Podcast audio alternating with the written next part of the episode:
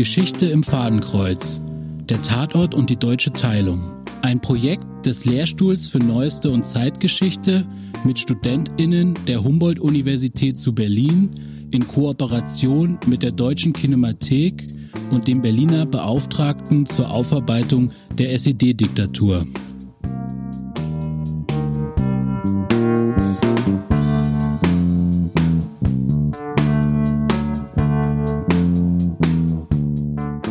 Folge 6. Das Nachleben der Stasi. Der Tatort schlafende Hunde. Ein Podcast von Greta Scharping und Romana Weißbacher.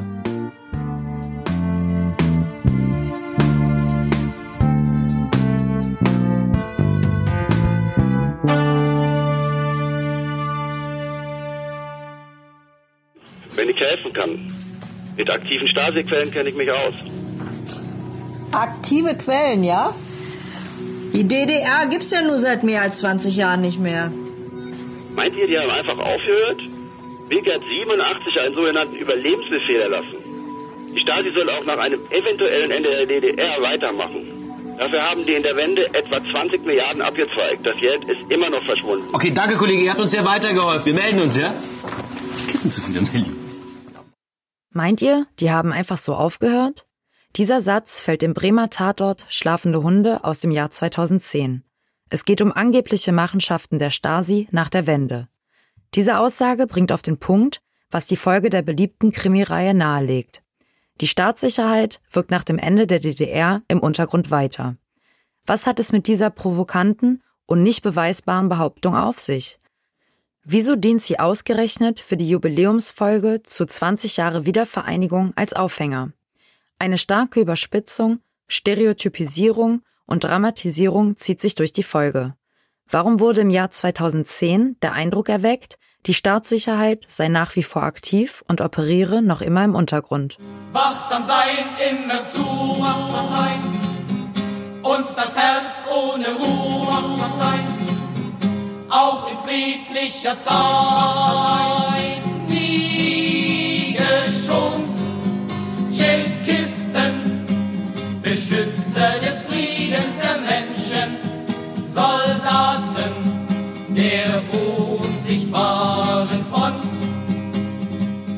Das sogenannte Kundschafterlied besingt das Selbstverständnis des Ministeriums für Staatssicherheit.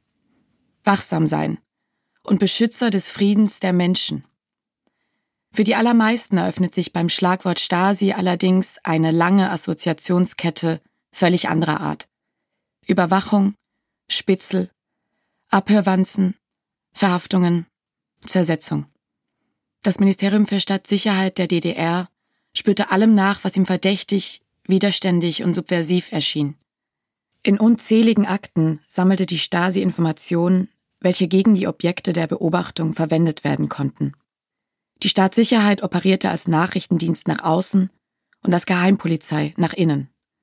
91.000 hauptamtliche Mitarbeiter und 189.000 inoffizielle Mitarbeiter, kurz IMs, arbeiteten für die Stasi. IMs waren Privatpersonen, die ihr Umfeld heimlich für die Stasi ausspionierten. Manche von ihnen freiwillig, viele andere unter Druck oder Zwang. Doch der Niedergang der DDR brachte auch das Ende des Ministeriums für Staatssicherheit. Die Öffnung der Stasi-Akten förderte schließlich zutage, was über 40 Jahre im Verborgenen lag. Überwachung, Bespitzelung, Einschüchterung, psychologische Folter und Inhaftierung. Diese Methoden der Stasi schienen 1990 überwunden. Nicht so allerdings in der Folge Schlafende Hunde.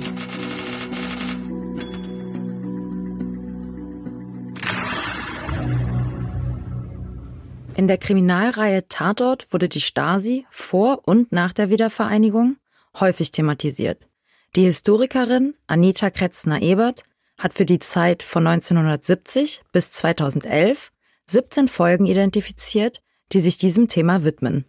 Tatorte mit DDR-Bezug konzentrieren sich fast immer auf die Stadtsicherheit. Dabei können wir einen deutlichen Unterschied zwischen den Tatorten vor und nach 89 feststellen. Vor 89 ergibt sich kein klares Bild von der DDR-Stadtsicherheit. Das Einzige, was als Botschaft bleibt, ist die Erkenntnis, dass die Stasi allwissend zu sein scheint und an der Repression beteiligt ist. Nach 1990 bekommen die dargestellten Stasi-Machenschaften und die dazugehörigen Charaktere ein deutlich schärferes Profil. Sie tauchen in gefestigten Stereotypen auf und begegnen uns in fast allen Folgen mit Stasi-Bezug in einer ähnlichen Form wieder. Eine solche Stereotypisierung nimmt auch die Folge Schlafende Hunde des Bremer Ermittlungsteams um Inga Lürsen und Nils Stedefreund aus dem Jahr 2010 vor. Regie führte Florian Baxmeier. Das Drehbuch stammt von Wilfried Huismann. Huismann ist außerdem verantwortlich für einen kontrovers diskutierten Dokumentarfilm der ARD über das Attentat auf den US-Präsidenten John F. Kennedy.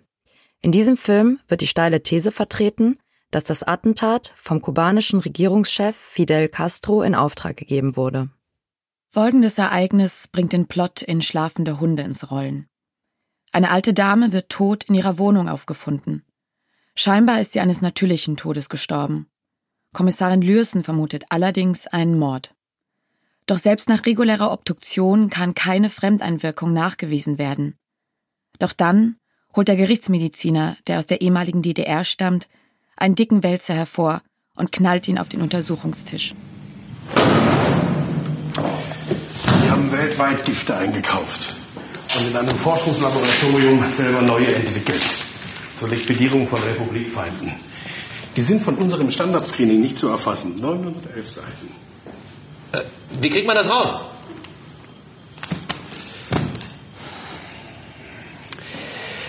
Ich habe da einen Ex-Kollegen, der hat früher für die, also der hat jetzt einen sehr guten Job in der Pharmaindustrie. Vielleicht kann der uns helfen.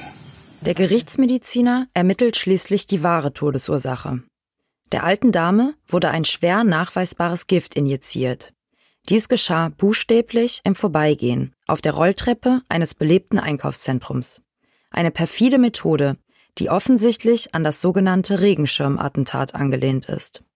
Das Regenschirmattentat war ein im Jahr 1978 vermutlich vom bulgarischen Geheimdienst verübter Anschlag auf den Dissidenten Georgi Markov. Der Täter verletzte den Dissidenten auf einer Brücke in London scheinbar zufällig. Er streifte Markovs Bein mit einem präparierten Regenschirm.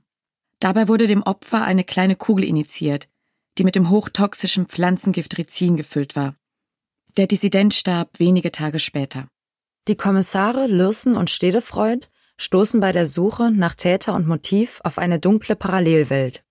Von nach wie vor aktiven Stasi-Agenten und weitreichenden Seilschaften.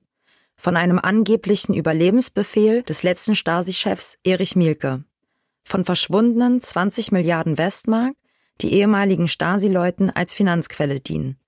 Von illegalen Waffenlieferungen nach Lateinamerika zur Unterstützung linker Revolutionäre. Von einem westdeutschen Geschäftsmann, der als ehemaliger IM immer noch erpressbar ist. Im Zentrum der Folge steht der Gedanke, die Stasi sei nach wie vor aktiv. Einerseits kommen ihre Überwachungskenntnisse und ihre detektivische Akribie nun ganz legal im Bereich privater Sicherheitsdienste zur Anwendung. Andererseits sind ihre Seilschaften nach wie vor intakt. Die Motivation und der Glaube an die Sache sind ungebrochen.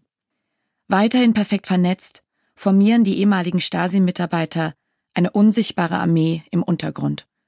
Es gelingt sogar, mit Hilfe der bewährten Methode der Zersetzung, einen Keil zwischen die beiden Ermittler zu treiben. In Kommissar Stedefreund wird der Verdacht geweckt, dass seine Kollegin Lürsen früher als IM für die Stasi tätig war. Und du glaubst, ich werde spitze? Nein, Inga, ich weiß, ich hätte nicht. Können wir das bitte alle besprechen? Nein, das können wir nicht. Weil ich nämlich nichts zu verbergen habe. Weil es mir nämlich nicht peinlich ist, mich für den Frieden engagiert zu haben. Dieser IM-Scheiß, das ist doch. Humbug ist das doch. Mit so einem Psychoterror, da macht man Leute fertig, ohne sich selber die Finger schmutzig zu machen. Misstrauen streuen, irritieren, Angst sehen. Weißt du, wie man sowas nennt? Zersetzung nennt man sowas. Und du, du fällst auf diese Scheiße rein. Und das ist genau das, was die wollen. Schlafende Hunde stilisiert einen ganz bestimmten Typ von Täter. Den des ruchlosen Stasi-Mannes. Hier mit Namen Kurt Schröder. Anita Kretzner-Ebert beschreibt diesen wie folgt. Der typische Stasi-Agent arbeitet heute bei einem Sicherheitsdienst und war schon zu Zeiten des geteilten Deutschlands der Mann fürs Grobe. Er ist rücksichtslos und tötet, wenn es sein muss, auch alte und schwache Menschen. Seine grobschlächtige Art ist ihm auch anzusehen. Er hat einen Stiernacken häufig eine Glatze, große Hände und blickt finster drein. Dieser Charakterzeichnung folgt auch der Ex-Stasi-Mitarbeiter aus unserer Tatortfolge. Hier im Dialog mit dem unter Druck gesetzten Geschäftsmann Rodenburg. Wie lange kennen wir uns, Hans? 36 Jahre. Alles, was du heute bist, das verdankst du uns. Wir erwarten, dass du die Sache heute zu Ende bringst. Wir. Du machst einfach immer weiter. Oder Kurt? Mit oder ohne Staat? Oder hast du die historische Niederlage 1989 verpasst? Hans, so kleingeistiges Geschwätz macht mir meine Arbeit ebenso wenig madig wie Rückschläge durch das sogenannte Volk. Diese Szene zeigt die alltägliche Beiläufigkeit von Schröders rohem und brutalem Handeln. Während er seine Drohung ausspricht, verspeist er ein hart gekochtes Ei. In einer anderen, konfrontativen Szene mit Lürsen ist er eine Bratwurst. Schröder scheint seine Drohungen nicht ungewöhnlich zu finden. Er wirkt dabei auch nicht im geringsten angespannt. Sein nonchalanter Tonfall zeugt von Überlegenheit und Allmacht. Auch optisch und im Habitus passt die Figur perfekt in das von Kretzner Ebert beschriebene Bild des klassischen Bösewichts. Glatze samt Stirnacken, dunkel in Kleidung und Miene, einfach und fast spießig in seinen kulinarischen Präferenzen. Ein weiteres Charakteristikum der Folge Schlafende Hunde ist die Teilung der Figuren in zwei Lager. Hier die unwissenden, naiven Wessis, die lange brauchen, um den Fortbestand der Stasi als Möglichkeit anzuerkennen und dort die ehemaligen DDR-BürgerInnen, die nicht im geringsten überrascht scheinen, dass sich ein Teil des MFS über zwei Jahrzehnte in der gesamtdeutschen Realität festsetzen konnte. Die Ostdeutschen werden als im alten System gefangen dargestellt. Sie sind entweder aufgrund ihrer früheren Tätigkeit als Stasi-Mitarbeiter immer noch im Weltbild der Staatssicherheit verhaftet, wie Kurt Schröder. Oder sie werden als traumatisierte Opfer der Stasi dargestellt, wie die tote Dame. Auch ehemalige IMs werden 20 Jahre nach der Wiedervereinigung von ihrer Vergangenheit eingeholt. So ist der erfolgreiche westdeutsche Geschäftsmann Hans Rodenburg, der als Profiteur seiner Spitzeltätigkeit sein Unternehmen aufbauen konnte, für die ehemaligen Stasi-Leute erpressbar. Doch ist eine solche Darstellung realistisch? Existieren heute tatsächlich noch Stasi-Seilschaften, die sogar auf den Zusammenbruch des kapitalistischen Systems hinarbeiten? Wilfried Huismann, der Drehbuchautor der Tatortfolge Schlafende Hunde, hält dies für belegt. Er sagt, Die Netzwerke existieren noch. Für den Fall, dass das kapitalistische System in Deutschland zusammenbricht, kann man die Stasi reaktivieren. Wir fragen hierzu den Historiker Dr. Stefan Dond, Leiter des Bereichs Forschung der Gedenkstätte Berlin-Hohenschönhausen. Wofür wir uns alle, alle hüten sollten, ist, äh, dass Verschwörungstheorien über das Nachwirken des Staatssicherheitsdienstes der DDR bis in die heutige Zeit in die Welt gesetzt werden. Alle Dinge, die als Fil filmisch aufbereitet werden, sollten wissenschaftlich belegt sein. Dass die Staatssicherheit als Organisation heute immer noch intakt wäre und als Organisation am Zusammenbruch des politischen Systems der Bundesrepublik Deutschland äh, arbeitet, halte ich für sehr überzeichnet. Was sicherlich richtig ist, ist, dass einzelne ehemalige Mitarbeiter des MFS heute immer noch im Sinne ihrer Ideologie äh, aktiv sind. Das ist aber keine Tätigkeit als Organisation. Wir müssen alle Menschen beruhigen, dass die Stabilität des Systems der Bundesrepublik Deutschland nicht durch die Stadtsicherheit heute immer noch in Gefahr geraten ist. Deshalb rate ich allen beim Umgang mit diesem Thema, schauen wir auf die Fakten, schauen wir vor allen Dingen dahin, was mit den ehemaligen Opfern dieses, dieser Geheimpolizei heute, was diese Opfer heute immer noch durchleben, die ihre schrecklichen Tage in den MFS-Untersuchungshaftanstalten und in den Gefängnissen der DDR bis heute immer noch nicht äh, verwunden haben, nehmen wir lieber diese Personengruppe in den Blick und helfen diesen Menschen als irren Verschwörungstheorien nachzujagen. Nun kann bei einem Unterhaltungsformat wie dem Tatort keine rein faktenbasierte Darstellung erwartet werden. Schließlich schalten die ZuseherInnen ein für einen spannenden Krimi, nicht für eine historische Dokumentation.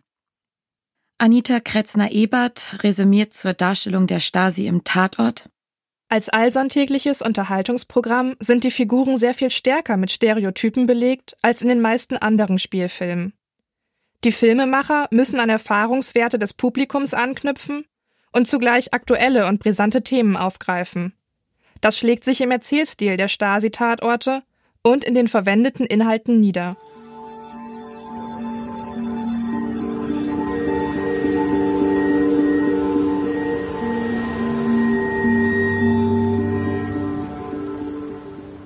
Ein gewisser Grad an Überspitzung und Dramatisierung ist als stilistisches Mittel also zu erwarten.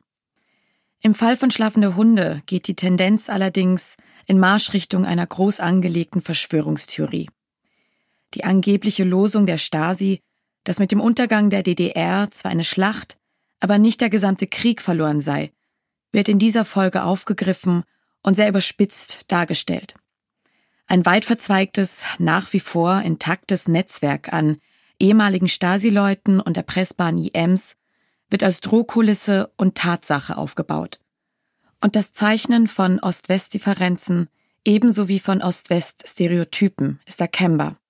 Das Schlagwort Unterhaltung dürfte hierfür eine tragende Rolle spielen. Ebenso eine starke Einschaltquote Woche für Woche. Themen mit Aktualitätsbezug, möglichst spannungsreich aufbereitet, sollen diese garantieren. Die Folge Schlafende Hunde stellt hierbei keine Ausnahme dar, sondern reiht sich ein in die Dramaturgie der Krimireihe. Das Thema Stasi stellt hierbei für die Tatort-Drehbuchautoren ein dankbares und schier unerschöpfliches Sammelsurium für Kriminalgeschichten dar. Weshalb nun aber diese Inszenierung als Jubiläumsfolge zu 20 Jahre Wiedervereinigung? Diese Tatort-Episode könnte für den Versuch stehen, die Staatssicherheit als Relikt der Vergangenheit in die Gegenwart zu holen. Um Vergangenes für die ZuschauerInnen eines Unterhaltungsformats spannend aufzubereiten, braucht es einen Aktualitätsbezug, einen Brückenschlag in die Gegenwart.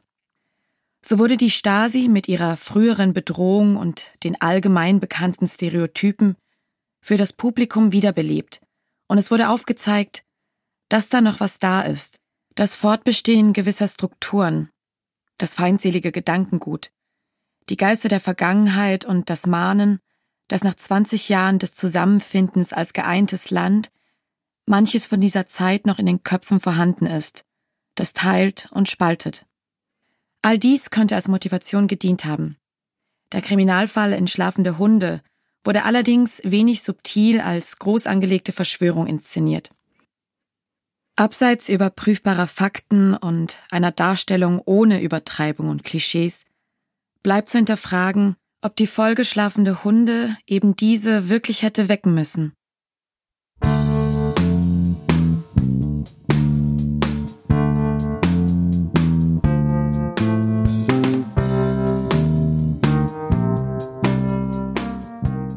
Sie hörten Folge 6, das Nachleben der Stasi, der Tatort Schlafende Hunde. Skript Greta Scharping und Romana Weisbacher. SprecherInnen Henrik Bisping, Anna Kokenge, Greta Scharping und Romana Weisbacher. Interviewpartner Dr. Stefan Dont, Gedenkstätte Berlin-Hohenschönhausen. Produktion Gian Piero Tari, Computer- und Medienservice der Humboldt-Universität zu Berlin. Schnitt Chris Vogelsänger. Der 765. Tatort Schlafende Hunde ist eine Produktion von Radio Bremen aus dem Jahr 2010. Regie führte Florian Baxmeier. Das Buch schrieben Dagmar Gabler und Wilfried Hüßmann.